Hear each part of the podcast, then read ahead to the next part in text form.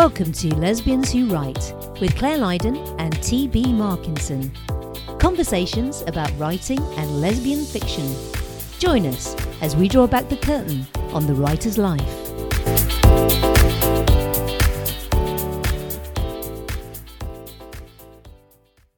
Hello and welcome to episode 190 of Lesbians Who Write. This week's topic is 20 Books Vegas Conference. What did we learn? Joining me, Clare Lydon, is my co host, the veritable learning sponge, TB Markinson. And before I ask TB how she is today, I should just say sorry we were a little late with this podcast. I had a bit of a family emergency last week, so we had to postpone, but we know you will understand. So, TB, how are you today? I love that you, you, you call me the lear- learning sponge because I was like, was I supposed to learn something at 20 Books? like, or was it just supposed to go to Vegas and have a good time? How am I doing? You will be shocked to hear that I am stressed. That is that is my total mental state right now. I thought you were going to say, I'm really happy. Have I said that? Have I ever said that before? Well, you said shocked to hear. I thought, oh, maybe she's having like a really bouncy week. No, okay, carry on. Um, so Miranda and I are working on our next co-write, uh, which takes place in Vermont. This has necessitated several trips to Vermont, a state I absolutely love. Sometimes I just hate my job when I have to go to Vermont all the time to do research. It's such a hardship. I don't want people to know that Vermont is such a magical place because I want it all to myself. It has quaint towns, it has the Green Mountains, it has a fab brewery in Brattleboro, it has a lot of cheese. I mean, honestly, there's nothing to hate about Vermont. Well, I guess, you know, they do have like wicked winters where it gets really cold with lots of snow, but I think if I have enough cheese stocked up and enough brews from the brewery, I think I can manage a winter in uh, Vermont. But it's absolutely a delightful place. And so we've been having fun not only writing the story, but doing these side trips to Vermont because um, some parts of Vermont are only like an hour and a half away. So it, you could go which we have done, like just go for lunch and then come back and stuff like that. So, um, Good. I'm glad you're. I'm glad you're happy about Vermont. Uh, do you know? I've only got obviously my American ge- geographical knowledge and my American knowledge is pretty shit if you're not on the coast. But um, I do know Vermont because my friend's mum lives there, so that is the uh, reference point I have. And uh, she got married to her wife uh, in her mum's sort of property, and it looked lovely that very sort of summary. I know they do get harsh winters, but the other reference point is I feel like sh- there should be a cabin with a lot of snow on the roof, right? That's Vermont in two snapshots for me. Well, think like Hallmark Christmas movies. Well, I, I you know, I've got those as, as I've got a lot of reference points for those. Yeah, I think very small, quaint town with the the white uh, gazebo and yeah, think Hallmark Christmas movies because there's one town I think is Grafton where they do uh, not the the um, shooting of the actors, but like the principal shooting where they're getting like scenery set mm-hmm. and such. I think that's one of the towns where they uh, filmed. So on the IHS front, that's I Heart Sapphic. If you're a new listener, I'm in the middle of two massive projects right now. Uh, the November Mega Sale, which uh, starts Friday after Thanksgiving, and then ends I think Tuesday the following week. So uh, this episode should go out on Monday. So if you are listening on Monday and Tuesday of 2023, November 20 what 7th and 28th of 2023, the mega sale is still going on. If you're listening in the future, it is no longer going on. Also, I'm working on the 2024 reading challenge that involves usually about 2,000 books. So that's keeping me really busy right now. There's a lot of spreadsheets going on, there's a lot of checking and everything. On top of that, we're asking readers, authors, bloggers, reviewers to share their top five reads of 2023. There's an easy form to fill out to let us know your faves. Uh, the deadline to submit your books for the top five, we'll probably keep the form up probably into the new year because there's some people who want to wait until they read all of the books before they decide on their favorites. So um, the year's not over, so we understand that. We'll we'll keep it open for a while. And if you want to uh, submit a book for the reading challenge, the deadline for that is December 1st, 2023. On the Patreon front, uh, we set out our we sent out our first monthly installment of a year of Lizzie. So for Patreon peeps, they're getting 12 month 12 monthly installments of Lizzie and she learned some news in the beginning of this uh, adventure. That each each Lizzie story has like a certain theme, and she has to like deal with it in very Lizzie fashion. Um, she learns some news that rocks her world, and not in a good way, and she handles it in typical Lizzie fashion. So expect a lot of mishaps, miscommunications, and hilarity in this year of Lizzie. Um, the December installment is with the editor, so that's good because December's not so far away as I'm recording this. You, so got, you, you've got a few days. I'm, I'm interested when you say we, is that going out from your, is this a your Patreon or is it IHS? And if you're saying we, are you writing it or you're writing it jointly? It's an IHS Patreon. So it's a way to uh, for readers, authors, whoever to support um, I Heart Sapphic uh, by signing up for a Patreon. And yes, uh, Miranda is helping me. She's my she's she's she's my writing buddy. Yeah, and I know. I'm I'm well aware of that. But I just uh, you've always written Lizzie on your own, right? This time it's uh, a, a, a little different. So okay. I get to uh, I get help, which is nice because it nice. is twelve months of Lizzie. Yeah. So that's a lot of Lizzie. And not so great news, uh, actually sad news, I do have an announcement. Gray, my very grumpy and very weird cat, uh, passed away suddenly on November 4th. Uh, she was only six. It was very unexpected, and it happened very quickly to the point where I had two minutes to process the information the vet was telling me before I had to make the decision. The very next day, I had to board a flight to Vegas to attend a conference with 1,500 people which is a lot of people to witness you crying whenever you would think of your cat. so it was kind of a weird situation. I'm a really shy person normally. You've seen me in public where I just kind of find every single corner of a room that people don't see. I I have a hard time with crowds. This one was probably the most challenging conference I've been to. It was all extremely overwhelming. And if you were there and I wasn't as sociable as normal, please accept my apologies. I was processing a lot of information and a lot of stuff that happened. So it's never fun to lose someone before you're ready. No, it's not. So, um, and as I did say to you in Vegas, um, huge condolences on the loss of uh, Gray. And I'm sure all the listeners are reaching out and giving you a hug right now. We made the announcement on the Facebook group and in my newsletter, and I have received over like 300 condolences. Um, if you are waiting for a response, I am getting to them. I apologize, it's taking a while because I can only handle a few at a time to read, but everyone has been absolutely lovely. So, yeah, I miss Gray, mm. but I was glad to get to know her. She made a, a big impact in the short time you had. Well, she was a weird cat. she was. I just loved her catitude. She will be missed. She'll be loved forever. So, how are things on your side of the pond? well, over here, um, as I said uh, at the beginning, um, had a little bit of a family emergency, but it had a happy ending, so that's good. So my first week back after the conference wasn't didn't go quite as expected, um, but now this week uh, I am back in my writing chair. Well, back in my writing and working chair, basically, just a chair, really. It's a chair, it's a fucking chair, right? Um, now, as you know, uh, before we I went to Vegas, uh, I was still battling on with London Nine, and um, I, I, think the problem, as we I've said with this project before, is that I, you know, it's all mapped out. I just keep stopping and starting, and you know, there was a, a moment there where I just thought. you know, have I have I forgotten how to write? But then I had to remind myself that I've written two fucking books this year. So this is book three. So it's not that different to any other year. It's just that I keep stopping and starting this book. So on the plus side, I did write on the plane there and back. I'm I'm good at writing on planes. I'm good at writing in airports. I should get on planes more often, but it's probably not very good for the environment or my wallet. But you know, maybe I can maybe I can try and recreate uh, the ambience of a plane, like sit in a really in, in, enclosed space. have uh, have my wife walk up and down serving me tiny meals on tiny trays. Um, I mean, yeah, that might be quite cool. A little bit of role play. What do you think? I wasn't expecting that turn of having your wife like act as your uh, flight attendant. Do you work the same? Is it just airplanes and airports, or is it in hotel rooms? I have written in hotel rooms, but not like for long stretches of time. I have thought about, you know, hiring a hotel room and just going, doing and doing that.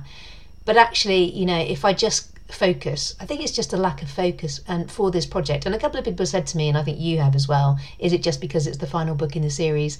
I don't think it is that. Um, but you know, I, I, just think it's it's one of those projects that's just been up and down. Um, but I have now made a decision, and actually going to Vegas helped this. We we I did have chats with other people about this as well. We I've I've made a decision to just get the first draft finished uh, because, as we always say, you can't edit a blank page, and I have to take some of my own medicine about this one. Uh, so I did sit down this morning with a couple of other people online and did some writing sprints. So that's good. And I've um, I've committed to doing four thousand words a day. It's a it's a lofty target when I haven't been writing very much at all. But the thing is, I like this. I like the book. I like the characters. So and um, today's didn't feel. It felt joyous actually writing. I had one of those moments of joy. Just it felt nice getting back into it. I felt like a writer again, which I think with all the bits and bobs and stopping and starting of late, um, I felt more like a business person than a writer, which is great because I am both people, but I need to reconnect with that writing side of my life. So uh, I have done that. I'm hoping to get the first draft done in the next 10 days. As I say, not actually 10 days because I'm going away this weekend, but you know, 10 working days, and then to the editor before the end of the year, which I committed to you, didn't I, before I went to Vegas? I, don't think it was a firm, like, I, there's no punishment. no, there is. There is. As JJ Arias, who we uh, hung out with in Vegas, said to me, um, you know, if you set a deadline, the Catholic guilt might get the better of you. And, you know, even though I'm not a practicing Catholic, I was brung up Catholic, and the Catholic guilt is always on your shoulder, isn't it? I, well, I'm not Catholic, but um, I'm very familiar with guilt. guilt works really well on me. Uh, but I also understand the the difficulties of switching hats from business to uh, writing, which are completely different energies. Mm. And there are times where uh, it's just really, really, really hard. This is a hard job. I don't think a lot of people appreciate how hard it is to be creative. Yeah, I mean, and you can be creative in different ways, right? Um, I've definitely been being creative on the business side of things, uh, and you know, with a, a number of different things I've been doing. So, but you, but you also need to it, it was just nice to put uh, aside some focused writing time. And I could have done that earlier. I'd just been avoiding it. But I did read a thing to, this morning, like one of those, um, you know, wise images on Instagram, and it just said, you know, the longer you avoid something, the harder it gets to return to it. And that's probably what has happened here. Anyway, back into it, so that's good.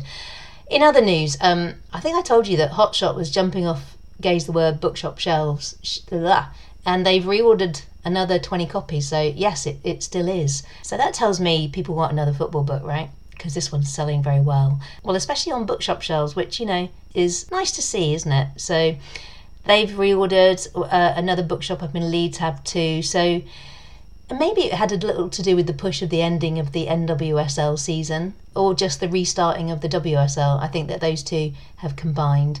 But it's nice. It's nice that uh, Hotshot still continues to do well. Other news I looked at my reading challenge this morning and I realised I haven't been doing that well up to now. I mean, I've done all right. I've read 29 books this year. Last year I read 46.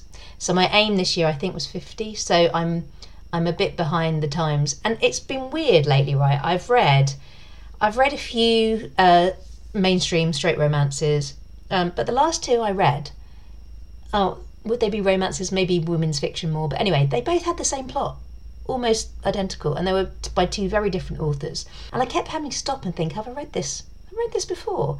Um, so it's weird, isn't it? You know, they say that there are no original stories. There aren't really. Um, you could write the same story. I could write the same story as TB, and we write it completely differently. Um, so you know, don't worry about your plots overlapping with somebody else's and thinking, oh my god, am I overstepping? No, there, there isn't such a thing um, you know, as I say, you could write the, exactly the same story, but you'd write it in your voice, and that's the point. But having read three mainstream straight books of late, I have four sapphic romances lined up. They're my next books. Um, they're actual physical books that I can hold in my hand because I got a book token for my birthday. So I bought, I went to Gay's the Word and bought three sapphic romances. They're by my bed. I had every intention of um, starting one of them last night. I did. It was good. It had me gripped, and then I fell asleep after six pages because jet lag is still a real thing after Vegas. So, um, but that's my aim. And yeah, just on that, it's good to be home. it's good to get back into some routine. This morning I went out on my walk, so I am eating a bit more healthily and I'm committing to some writing. So I feel like the end of the year is going to finish strong, TB. If you believe it, it will. Yes. Because you can adjust all of your goals to make sure it does. yeah. just, just, uh, yeah, delete the original goals blog from the start of 2023 and let's go.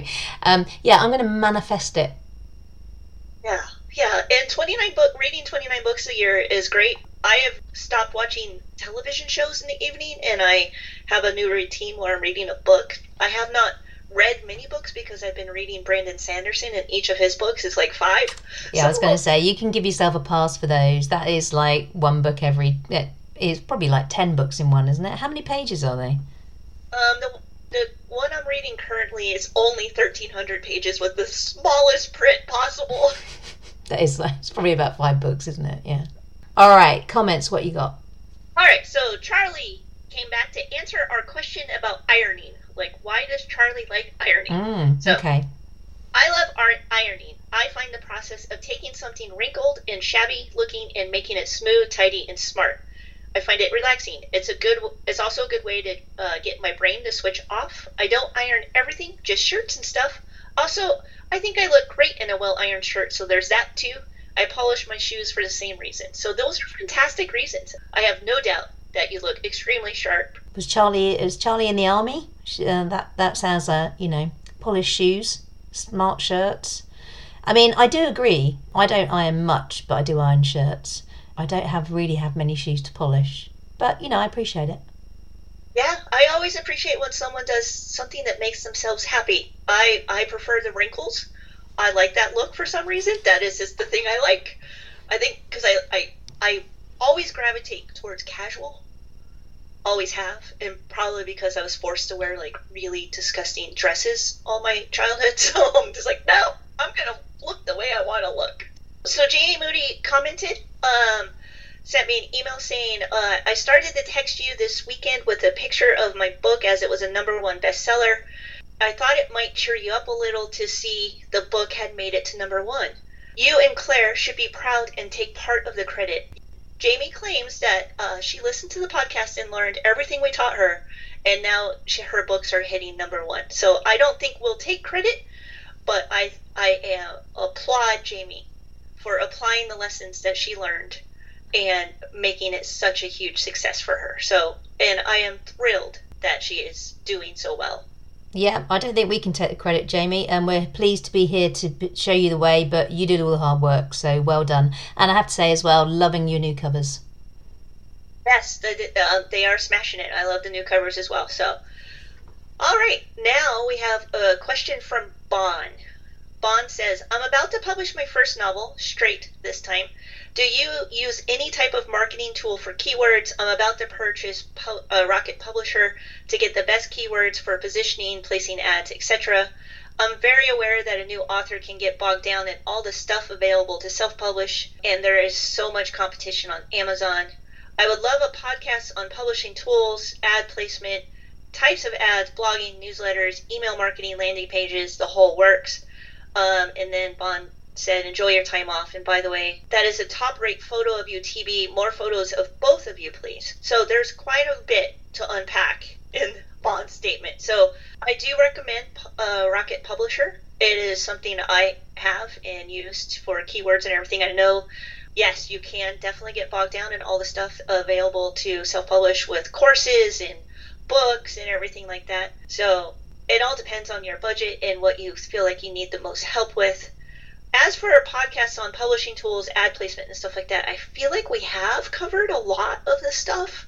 Uh, so if you go to the website and just type in the search bar certain keywords, hopefully episodes will pop up.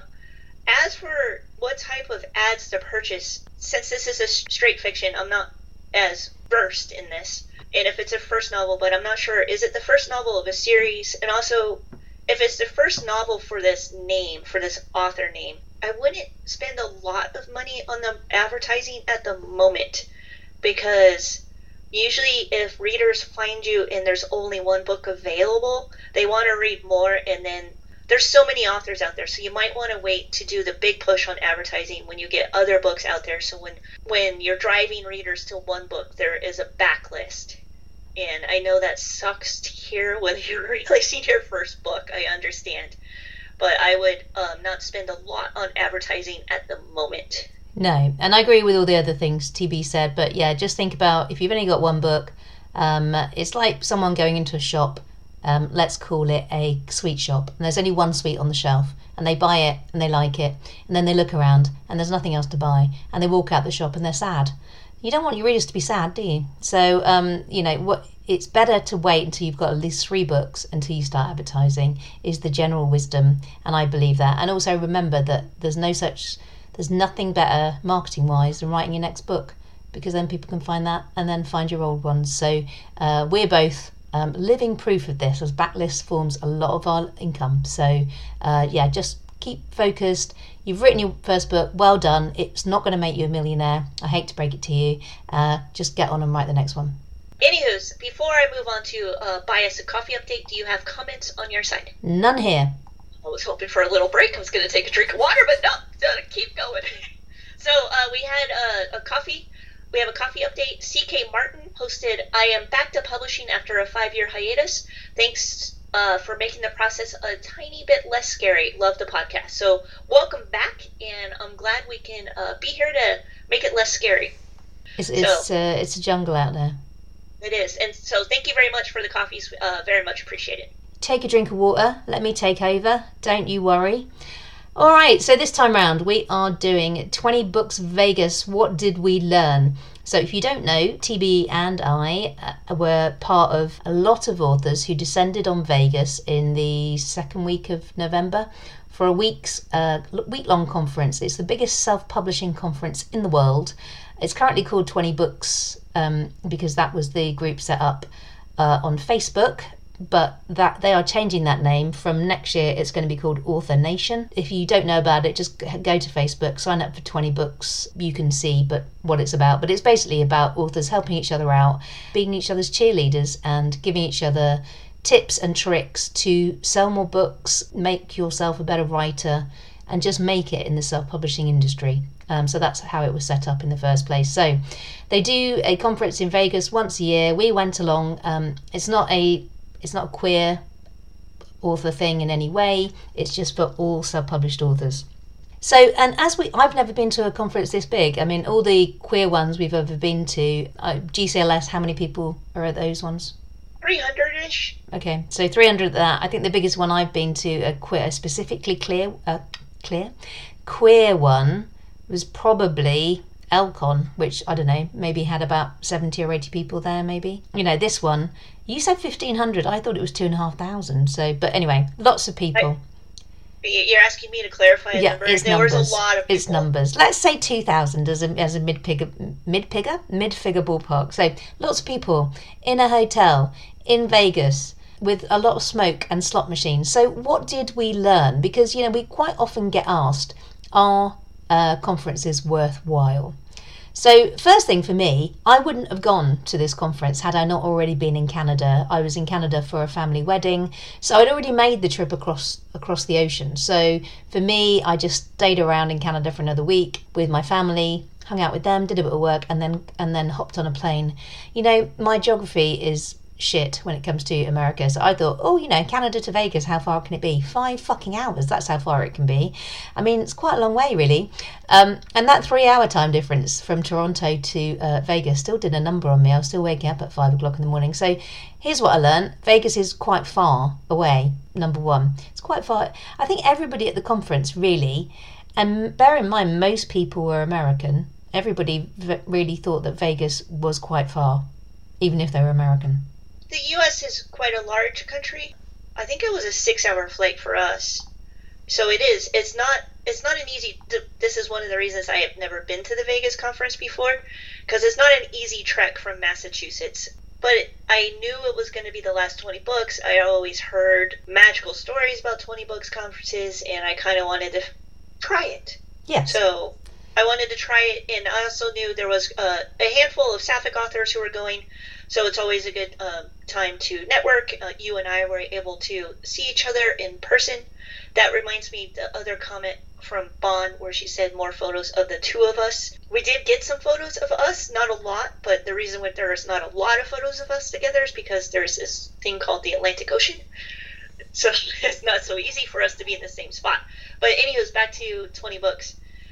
Uh, I I've always just kind of wanted to go and see what it was all about and to network and everything like that. One of the reasons I didn't go in the past, well, there's several reasons. A, the distance, and also I hate Vegas. I have since I was a child. The, Vegas is not a place for someone like me who doesn't like. I don't really like crowds. I don't like a lot of sounds. I don't like flashing machines all the time. There's a lot about Vegas that is just such a sensory overload that I don't like. Oh, I don't like cigarette smoke. Like, there's just a lot about Vegas where I'm like, it's not my place. But I wanted to experience it at least once, so I went. Yeah, um, and I think on the on the opposite side, I've always had. I've been to Vegas twice before. Uh, the last time I went, I went with my wife. We had a fantastic time, um, but it was very different this time around because um, you know I was staying on the main drag. When I went with my wife, we stayed on the main drag, but just behind it, we were in a hotel just behind Aria, a non-smoking, non-gambling hotel. It makes a difference. It was more like a. It felt like a holiday and you didn't if you didn't want to get involved in the gambling i just went out to nice meals and shows and things so this was different because you know as i realized when i got there it's a work trip right it's not a holiday um, and that i think that's one thing that everyone has to if you're listening and thinking oh, should i go to a maybe not this conference but any conference you have to remember it's a work trip like my wife thought about coming but actually i said to her no don't come because I didn't want to feel responsible for her. And I'm there to meet other people and to hang out with people and to make connections uh, and go to go to sessions. So, um, so you have to remember because I think whatever industry you work in, everyone if you go away to somewhere abroad eh, for for a, a work thing, everyone always says, "Oh, going away, a bit of a jolly." Um, invariably, they're not jollies, and that's not to say uh, this wasn't fun in certain aspects. It was, but it but essentially it was a work trip. So a that's the first thing that you have to remember when you go to these things. So what did I learn? Well, I learned that Vegas carpets make my head hurt. Uh, there's something about hotel carpets, and especially ones where they hold conferences. I always think this when I see the images of GCLS, wherever they hold those ones as well, which is all around America. The carpets just do my head in, and in person they did as well. Um, and I will say that uh, I'm an introvert, and when I first walked into the main conference hall, it was massive because it had to house 2,000 people, and there's a lot of carpet there. Um, what was the first thing I did? I turned around and walked out again.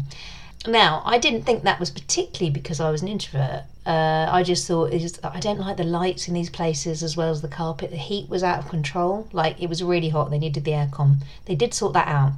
But all those things really did affect me. But maybe as well it was because there was a massive crowd and uh, you know I didn't I hadn't seen anyone I know I know yet.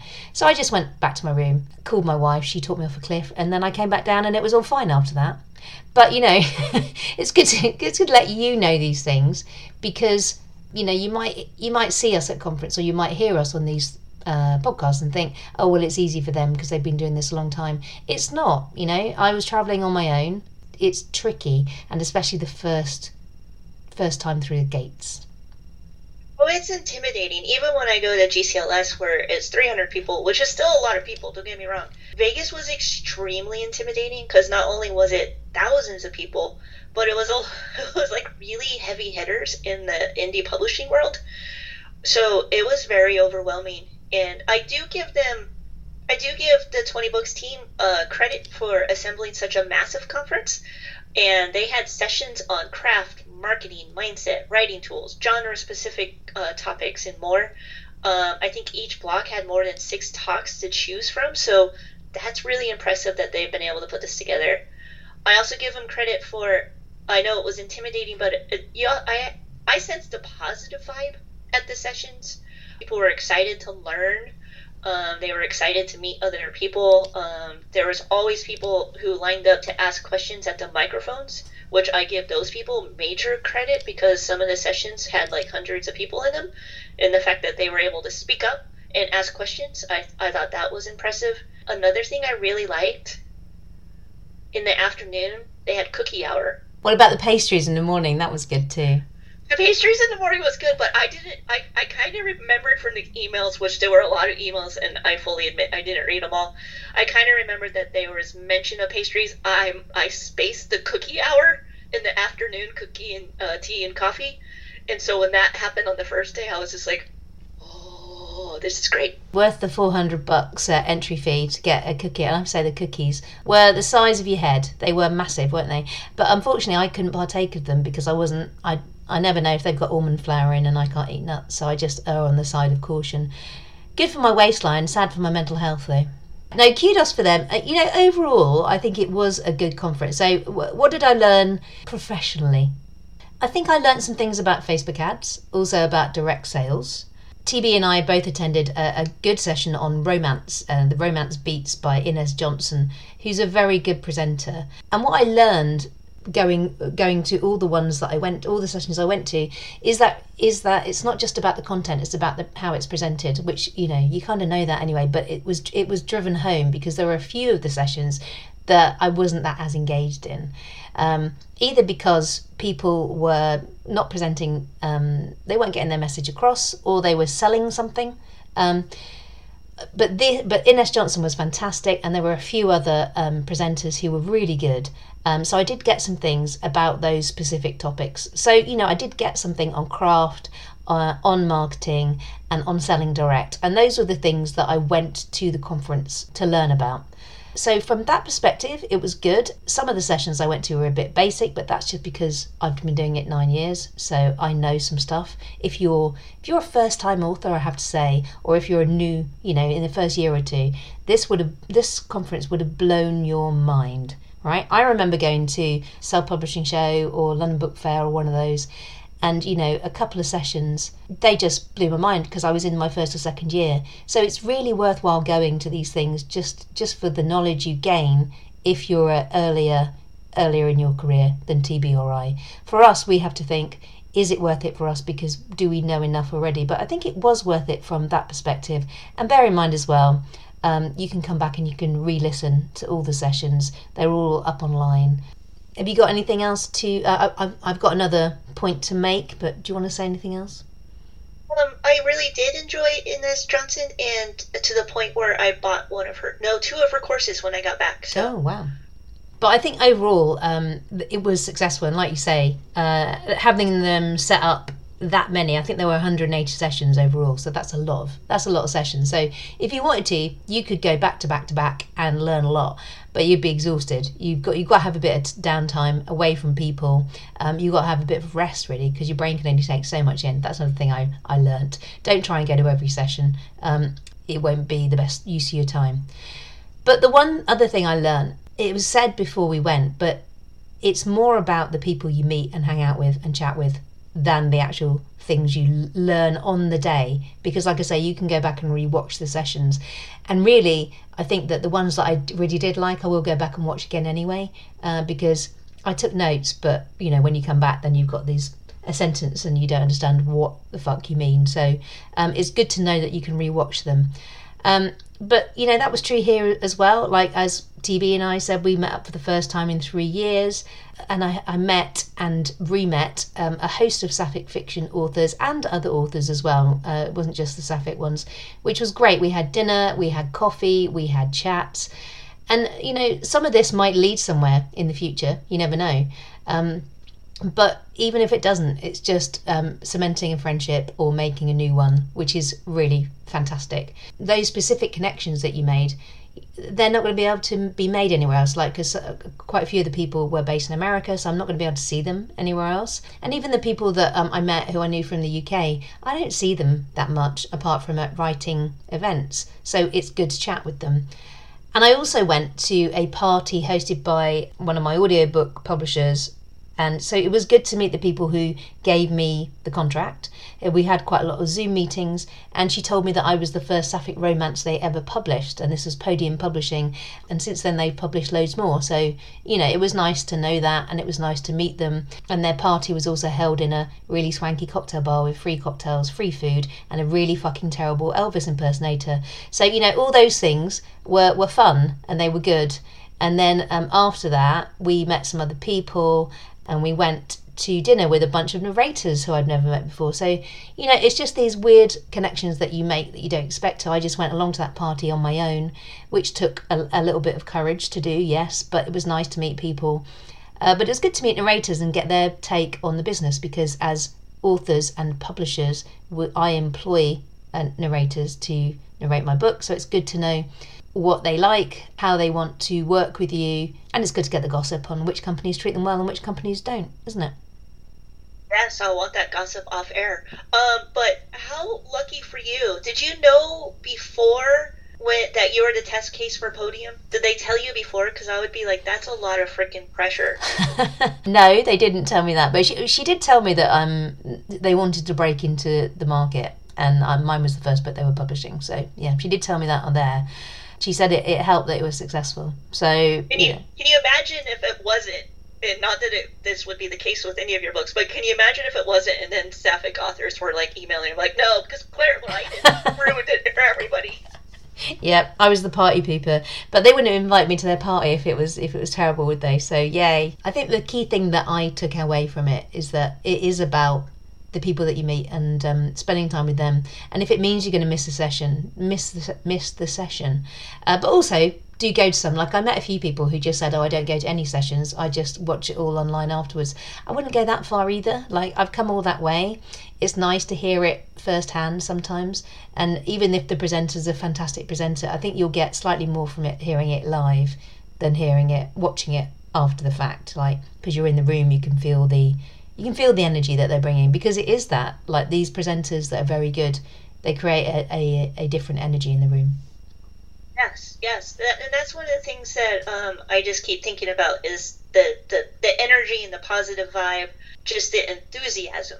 Like it was just bursting with enthusiasm. You can just feel it when you walked into the spaces. So i again i just have to give the organizers i know um, Craig and team they're stepping down and it's being handed off to I can't remember the person's name, but kudos to building such um, not just a conference but the whole the, the 20 Books to 50k Facebook group and everything like that. Kudos to them for building such a uh, writing community. Uh, that is something to be proud of forever. So I congratulate them on everything they've accomplished. Yes, I do as well. Um, and I'm hoping in future they can make it a little bit more inclusive generally. Uh, a few more sessions maybe on queer stuff and other more sort of diverse uh, genres because it, it is because 20 Books started as like a fantasy science fiction paranormal kind of that that was what all the people that set it up wrote so it's it does tend to have a more of a skew towards those genres.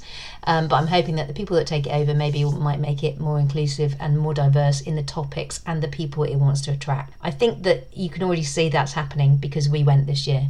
I think it's a natural evolution that will get bigger and then it will welcome more people in. Well they had some romance panels and everything but like the queer panel was skewed mostly towards MM, and then I just remember when I walked into because they have like a it's kind of like a book fair on the last day where you can go and the authors have set up their books and everything, and it was a lot of fantasy, and I was just like, wow, that, I'm used to seeing you know more of a, a mix but what a challenge though because like you have 2000 people there and it's hard to make everyone happy so oh yeah. I mean they did they did a good job. Uh, i'm just saying that i think that's one of the things they could work on but um, i think they did a great job overall. Yes but there were a lot of dragons at that book fair weren't there? A lot of dragons. I, i'm a huge fantasy fan so i'm like ooh dragons. And I was like, "Oh, here be dragons," um, and I think the other thing that I learned was that Americans really do club sandwiches the best. You just do. You know, uh, Americans don't get enough kudos for the club sandwiches. And, and and that's what I I had two turkey club sandwiches in Vegas and they were both fantastic. And I managed to get a diner where they come around and pour your coffee from a glass jug. But you know what? It wasn't in Vegas; it was in Canada.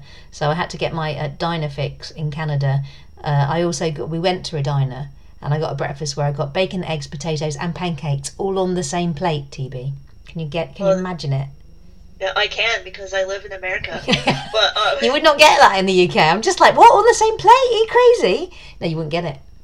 I'm I'm confused. about the uh, club sandwiches. What do we do different that's that makes them like out of this world? Because your eyes are like really lit up. Mm. You just put stuff in it, right? Like the UK sam. you're laughing, but the U in the UK they just don't fill their sandwiches enough. They don't put enough stuff in it, right? So like in in there was like really delicious fresh avocado a, a good amount of turkey, a good amount of like a, so much bacon in the second one. I had to take some out because I'm just like this is too much bacon. Um, nice ma- like nice mayonnaise. It just seems to be made with a little bit more love than the sandwiches are in the UK. In the UK, we've never really got sandwiches. We've never really got that you should put some filling in it. Minimal, more than Which minimal. Which is weird because didn't didn't the UK kind of invent sandwiches? Was yeah. it the the Earl of Sandwich? Yeah, I think so. But maybe they maybe there were more finger sandwiches. You know, those ones you get at high tea where all the crusts are cut off. I don't know. But um, you know, if you want a good if you want a good turkey club, America, well done. And I would say the other thing that I found out in Vegas was that I can still play pool. Uh, one night, uh, me and a uh, bunch of sapphic fiction authors, not you, you said no, but we went downtown to a gay bar in Vegas. We played pool like good lesbians should, and um, I won. And you know what? I used to be really good at pool. I'm not. I was. I wasn't even sharking them. I used to be good at pool, but I haven't been able to really play pool that well for the last ten years. Mainly because I don't really play it anymore. But that night, I don't know what it was. The stars aligned. Maybe I had enough beer inside me, but every ball I hit was a sweet, sweet strike, and I felt like I was representing. I didn't know this was a rule for lesbians that they have to play pool because I'm terrible at pool. So Didn't you know? Mean, Mm. So I guess I, I, really need to rethink everything. I think you need to rethink your life choices. Yep. A Vegas local came and played pool with us, and then she was delighted when she found out that all three of us were sapphic romance authors because she's a reader. So she took down all our names. So you know, maybe she could uh, she'll become a new reader of us all. That that's fantastic. Look at you representing not only the pool contingent, but uh, sapphic fiction as a whole. That's like right. you were just conquering the world, and you got two nice club sandwiches. Yeah. So, what was my favourite bit about Vegas? Probably the club sandwich. I'm not gonna lie. Mine are still the cookies. yep, there you go. We're very food based on this podcast and um, yeah we learned some shit but mind biding you know as we always say about our books it's not about strangely we do agonize over the words that we put in our books but at the end of the day it's not about the words it's about how the emotions that you leave people feeling and the emotions that stick with tb and i are to do with food I will just say as well, um, JJ Arias, who we did hang out with a fair bit in at Vegas, um, posed a question to me. What's the most unexpected thing you learned at 20 Books? How many people are considering direct sales? I thought that was pretty shocking. A lot of the panels were about direct sales because, uh, for especially on the indie front, because indie has been driven by uh, Kindle Unlimited for a very long time, and so I was surprised by how many people are exploring that avenue. They may not jump on it anytime soon, because it takes a while to build it up and everything. But I was surprised by how many people are exploring the direct sales avenue. What about you? I don't know. Yeah, it seemed to be a very popular topic, didn't it? And I've been, you know, doing direct sales for a while now, and I've been thinking about setting up a Shopify store as well. Um, but there were more panels, you're right, than I expected on it. I think it's a I think it's a very popular thing at the moment. I I think it will take everyone a bit of time to set it all up. I think it's just like it's the start of the wave. But I think as Amazon, if Amazon keeps chipping away at the KU money um, that comes, then I think more authors will jump. But it is a big, very big decision. So to do that, what was the most unexpected thing? I, I've had this question and I don't know the answer. Um, I thought of one answer on the fly. All I can think of is um, the price of the coffee was uh, unexpected. What's the price of the coffee? Well, it was like seven ninety nine for a cup downstairs in the hotel, and then plus tax and tips, can quite often drive it over ten dollars, and uh, that was a shock to this uh, little Brit. Did you only buy coffee in the hotel? Not just in the hotel, but no, not after not after the first time I bought some, and they charged me ten bucks for a cup. Yeah, it um, that is the thing about Vegas as well that has changed drastically since I first started going when I was a little kid. Vegas got really expensive. It used to be a cheap weekend. Um, Vegas, I was amazed every time we went to go uh, to a restaurant or something. Like when I got the bill, I was like, "Are you kidding me?" It got it's really expensive now. It is not uh, wallet friendly. No, it's not, and we can we can smile about it because I think one of the first days uh, we went for lunch and um, I ordered a Caesar salad. and TB didn't stop laughing about this the entire time we were in Vegas. I ordered a Caesar salad and it was thirty dollars and and basically it was a plate of um, iceberg lettuce with a boiled chicken breast. It was it was one of the most unappetizing Caesar salads I've ever had in my life. Um, but I just thought of all the fibre and roughage I was getting from that vast amount of lettuce. I always thought we did salads well in the uh, U.S. So I remember I. when I lived in UK. Yeah. Uh, I remember missing salads at restaurants because you don't really get the options very much. And I, when I would come home, uh, to go to New York for the U.S. Open, I would be I would always order a bunch of salads because I thought we did them really well. They were always big. There was a lot of flavor. There was a lot of stuff. You the, really just got the, like a head of lettuce on a plate with boiled chicken. It was the key thing that that salad was missing was variety. So we didn't go back to that restaurant again. But yeah, oh, I just thought of one other unexpected thing that happened in Vegas. That you know how much like Paris and Venice those hotels are. I mean, it's sh- shocking, isn't it? Uh, I'm sensing sarcasm. but I have to admit, I really do like the Paris and Venetian hotels. I mean, they do not compare, obviously, to the real things in Europe. I am the f- person who loves like tourist uh, gift shops. So I love really touristy things. So you think Vegas would be my jam, but it's just not. I really do enjoy those hotels just for the overall cheesiness yes. factor of them. I mean, like, and I couldn't remember how much they charge because, like, in the Venetian, you can do like the little canal ride, which is they say ten to thirteen minutes long, and it's like a hundred dollars. And I'm just like, for what? What are you doing? Why are you charging this much money? Know, you could go and have three really shit salads for that money. So think on. Um, yeah, it's um, it, they are fun. I think our hotel was was linked to Paris, so that was good. Uh, we could go to Paris every day. So you're not just going to Vegas; you're going to Europe, and that is two for one. Brilliant. Uh, and the other the other good thing about Vegas was that you can get your steps up really easily because um, oh, yeah. everything is far away. It might look close, but it's not. It's an optical illusion. Oh, and also we were there the week before the um, the car race, the Formula One car race. So they uh, they had a lot of stuff blocked off where you couldn't easily walk along the strip. Like you were constantly being ferried up steps to go over and then down steps and everything. And sadly, because of that, they had the sidewalks blocked off. So, like the normal parts of Vegas that I really do enjoy, like I never saw the Bellagio fountains. I think you saw them because you were at a different vantage point. But it was just harder to navigate the city, which also complicated things. Um, but yes, I Vegas is one of those places where like I know it's in a desert, but it's not like in the desert desert. But you still feel like it's a mirage because like you're like, oh, the hotel is just a couple buildings down, and you're still walking like an hour later. Yeah, it's, it's so deceptive. It is, but I, I, think that's one of my favourite memories. You see, on the final day, uh, uh, my last meal was a turkey club on the rooftop of Paris in the beer park there, overlooking Bellagio, watching the fountains. Lovely. I did love going downtown Vegas. Anyway, enough about that. The upshot is remember if you go into a conference, it's a work thing, talk to people. That's the best thing that you'll come away with. Let us know what you think. If you've uh, been to conferences, what do you think? do comment. Comment on the website, lesbianswhowrite.com. Email us, lesbianswhowrite at gmail.com. Facebook us, Twitter us at leswhowrite or Instagram me at clarefic. Tell us your comments. Um, if you've got any questions, let us know. We will endeavour to answer them on the next episode. We've got one more left, one more episode left in the year where we'll do a roundup of our years. Um, so that will be in two weeks' time. Anything else to say, TB?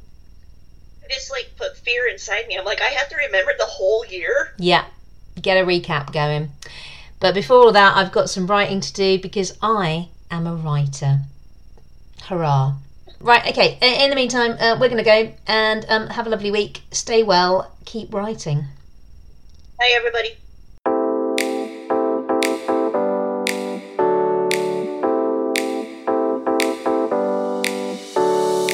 Thanks for listening to Lesbians Who Write.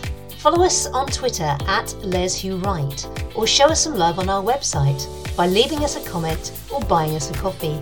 And sign up to our newsletter while you're there to never miss another episode. Head over to lesbianswhowrite.com. Also, if you could take a moment to leave us a review wherever you listen to this podcast, it would help more listeners to discover us. Thanks so much, and see you next time.